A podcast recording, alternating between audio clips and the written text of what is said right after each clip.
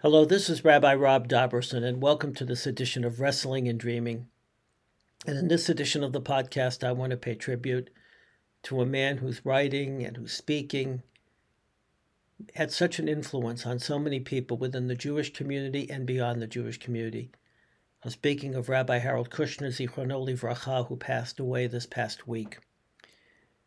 I posted on my Facebook page and on my website a sermon that I had given based upon his book, Rabbi Kushner's book, When Bad Things Happen to Good People.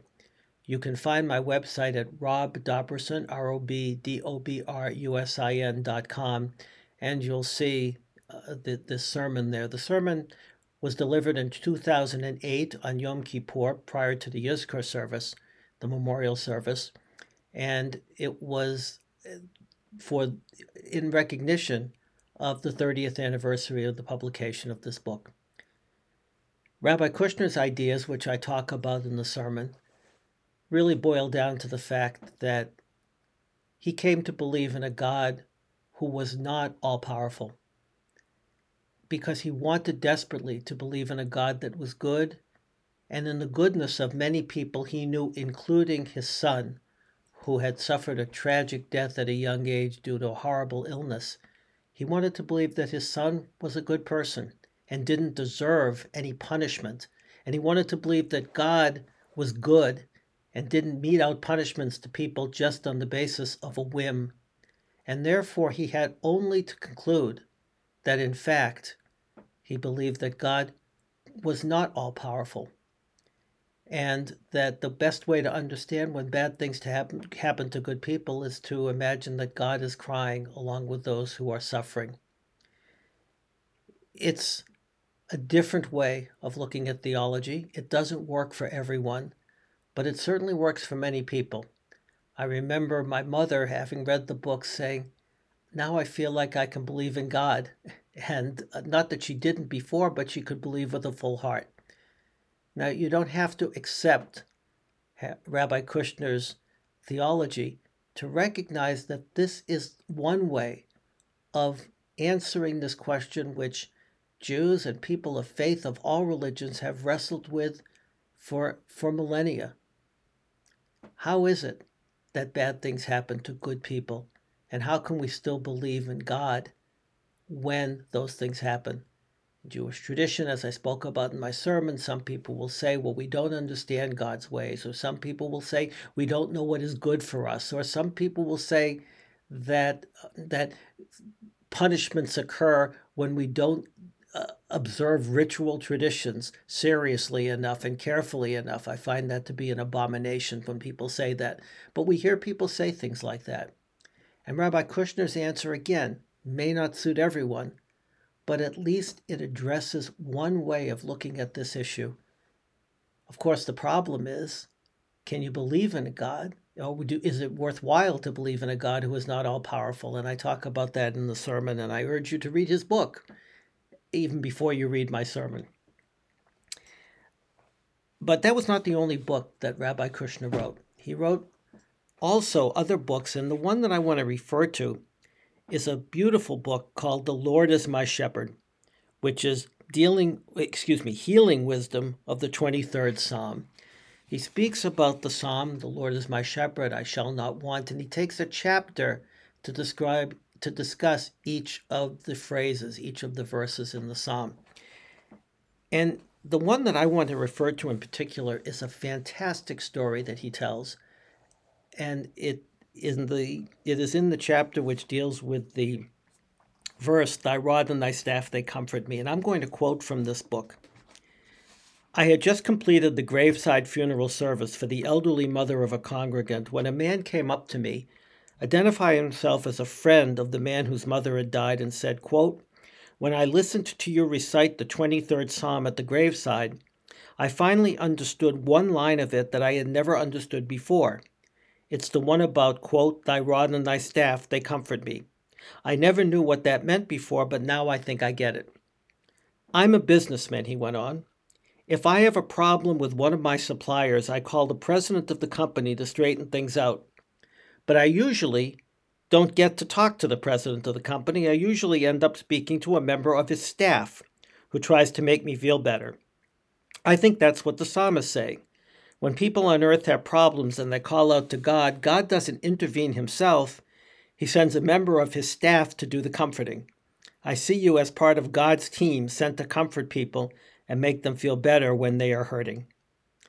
Rabbi Kushner goes on to say that was flattering, of course, but not what the psalmist had in mind when he wrote that line. Of course, the psalmist didn't have that in, in mind. The word staff has those two meanings in English, but not in, in Hebrew. And the staff that was being spoken of in the psalm is, of course, the shepherd's staff, which keeps the sheep in line and, in essence, guides them in a particular direction. But as much as he dismissed that story as being flattering but not the point of the psalm, it perhaps is the point that one is left with after listening to his theology, after reading this book. And I think that so many of us were, in fact, influenced by when bad things happen to good people to think about our lives as rabbis in this particular way. That is to think of us, not just rabbis, but everybody in a community, everybody of whatever faith, everybody in whatever situation, as potentially being part of God's staff. The ones that represent God on earth, the ones that do the things that God would do if God were able to do them. And this is really the source and the understanding for that wonderful midrash, which I know I've quoted many, many times in the course of this podcast. And we read in the traditional text, as God visits the sick, so do we visit the sick. As God comforts the bereaved, so do we comfort the bereaved. As God uh, uh, feeds the hungry, so do we feed the hungry. And in that particular midrash, the, the emphasis is showing how there are traditions that God performed all of these actions in the time of the Bible. God visited the sick.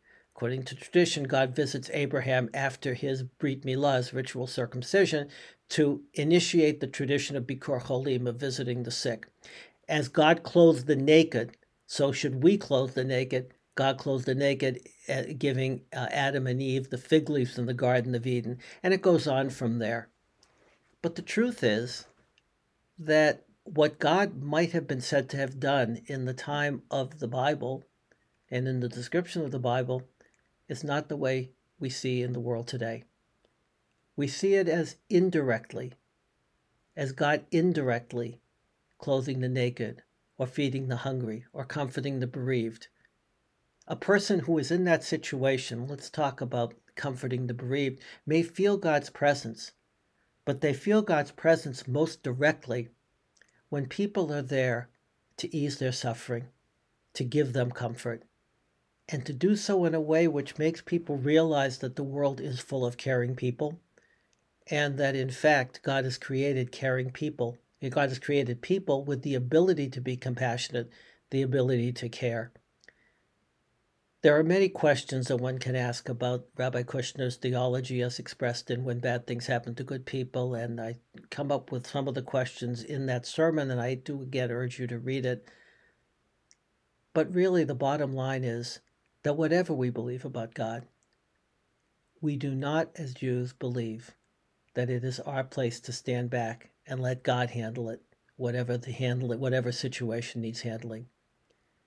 Whether or not God can directly do these things, heal uh, heal the sick, or comfort the bereaved, or whether that's just something in our own minds that helps us understand the actions of human beings who do it. Whichever it is, the bottom line is that we need to be part of God's staff and we need to be the ones who brings God's power, excuse me, into the world in a comforting, supportive, loving, and compassionate way.